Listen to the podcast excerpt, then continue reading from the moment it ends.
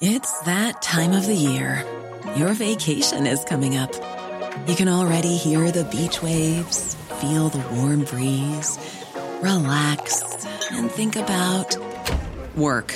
You really, really want it all to work out while you're away. Monday.com gives you and the team that peace of mind. When all work is on one platform and everyone's in sync, things just flow wherever you are. Tap the banner to go to Monday.com. Ryan Reynolds here from Mint Mobile. With the price of just about everything going up during inflation, we thought we'd bring our prices down. So to help us, we brought in a reverse auctioneer, which is apparently a thing. Mint Mobile unlimited premium wireless. Ready to get 30, 30, bit to get 30, bit to get 20, 20, 20, bit to get 20, 20, bit to get 15, 15, 15, 15 just 15 bucks a month. So, Give it a try at mintmobile.com/switch. slash $45 up front for 3 months plus taxes and fees. Promo rate for new customers for limited time. Unlimited more than 40 gigabytes per month slows. Full terms at mintmobile.com. The Opinion Line on Cork's 96 FM. September to Christmas is a time of the year where a lot of people will be asked by their employers to do a course, or they'll be sent forward by their employers for a course. You know, a course to upgrade your skills and bring more to the workplace and, and, and things like that. And sometimes it involves doing more than just sitting at a screen watching a video. You have to actually go and sit at a seminar and, and do a course. And it brings up a, a legal issue. Now, this seems to be coming up quite a bit. Employers saying, oh, we want you to do a course to, you know, increase the level of knowledge you have. But they want it done in your own time on the days that you're off. Now, Richard Grogan, employment lawyer, that's your video from TikTok. Are they allowed to do that? Good morning. Good morning to you. Uh, no, they're not. Um, there's nothing wrong with an employer saying, look, by the way, for example, the Law Society in Ireland, come September, runs a lot of diploma courses. And an employer is saying, look, there's diplomas coming up. Would you like to, would you like to do one of them? And somebody says, well, it's going to include a Saturday. But yes, I'd like to do it. That's not a problem. The problem is where the employer turns around and says, I want you doing this course and it's going to be taking place on Saturday mornings or Saturday afternoons, or now because of the way uh, a lot of courses have been done online, uh, I want you to do this, you know, over the weekend or after work. That's where the problem comes in. Mm-hmm. That's not allowed.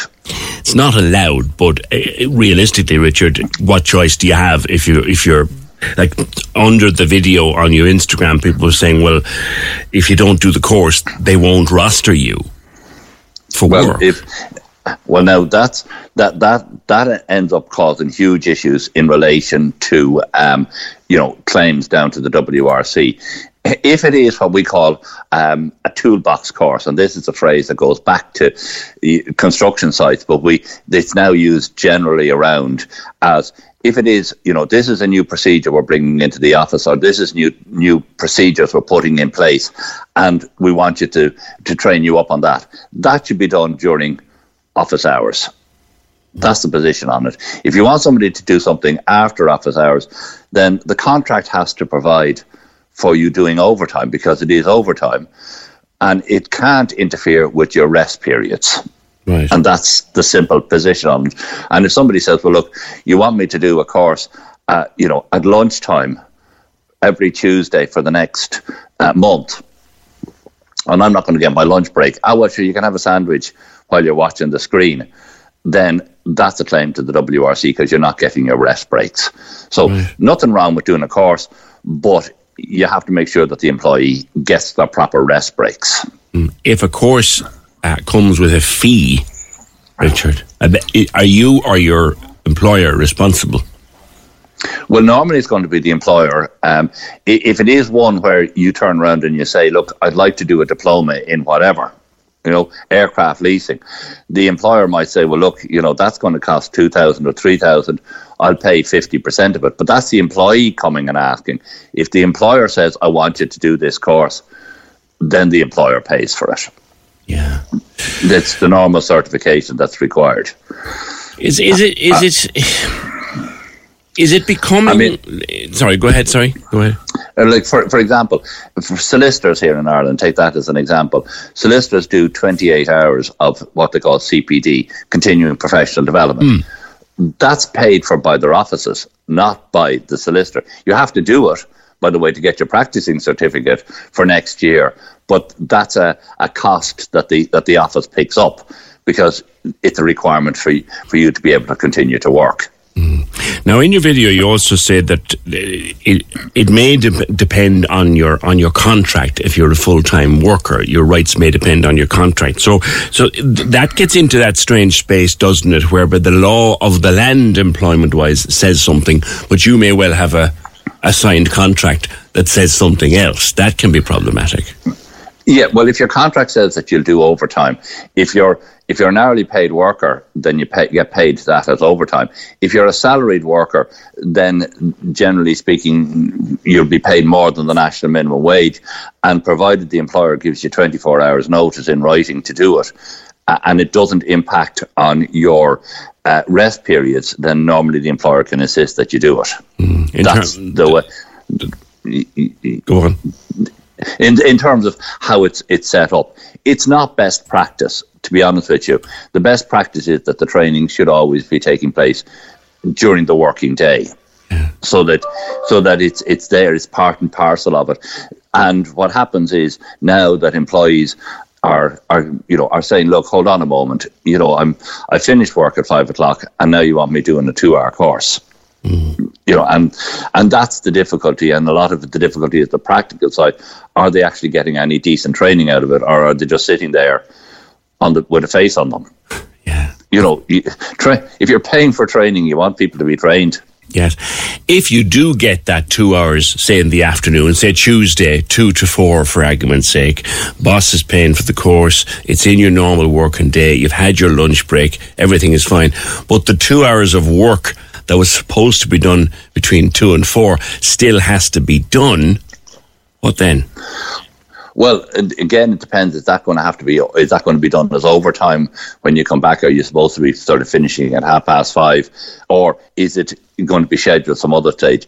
It, overtime always in Irish law under the Organisation of Working Time Act has to be given you have to get 24 hours notice of it. Right. and that's the that's the issue of it. And it's a minimum of 24 hours notice. Now most employees by the way won't object to doing a course if they think it's going to help them. Um, and knowing that by the way you know on tuesday going forward for the next month i'm going to have to do a half an hour an hour's overtime they're not going to object to that, provided they get enough notice of it and they can organise their, their, you know, their family life and the, the rest of their life around it. Right. That's the basis of giving people proper notification. Okay. So, so your employer can't actually come up to you at ten o'clock in the morning and say, "Richard, I need you to stay till seven o'clock." They can't, they can't do that, or they can't force you to do that.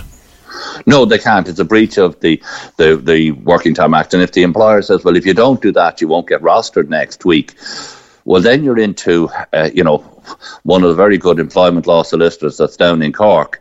With I'm being, I've got a threat of penalisation for raising a right under the Organisation of Working Time Act, and that's down to the WRC, and that's regarded as one of the more serious breaches of employment law, where an employee gets threatened. Yeah, question has just for standing up for their rights.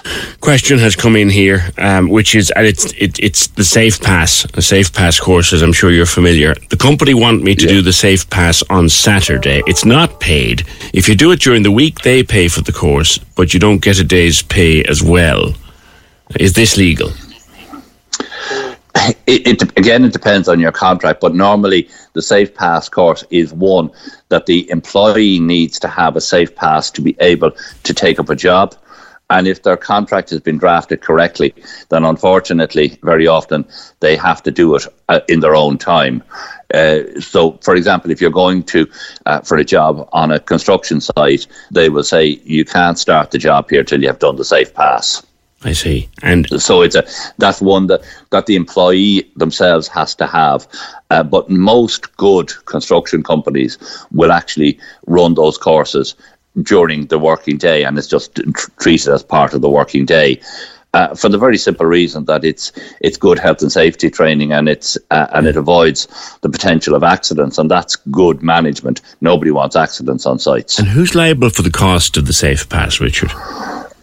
That's always a question question mark. There is a view that the employee is responsible because it's a requirement on the employee to be able to take up the job initially. So therefore, continuing with it is an issue sometimes that it is the employee's obligation to take that up. All right. Listen, always good to speak with you uh, on the opinion line. Thank you very much, Richard Grogan, employment lawyer. You'll find his videos, and there are dozens and dozens of them at this stage on Instagram. Richard Grogan, solicitor. Uh, that's the law, and that's a fact. Is his um, catchphrase? Hundred and something thousand followers he has now, and doing new videos every day. Thank you, Richard. Cork's 96 FM.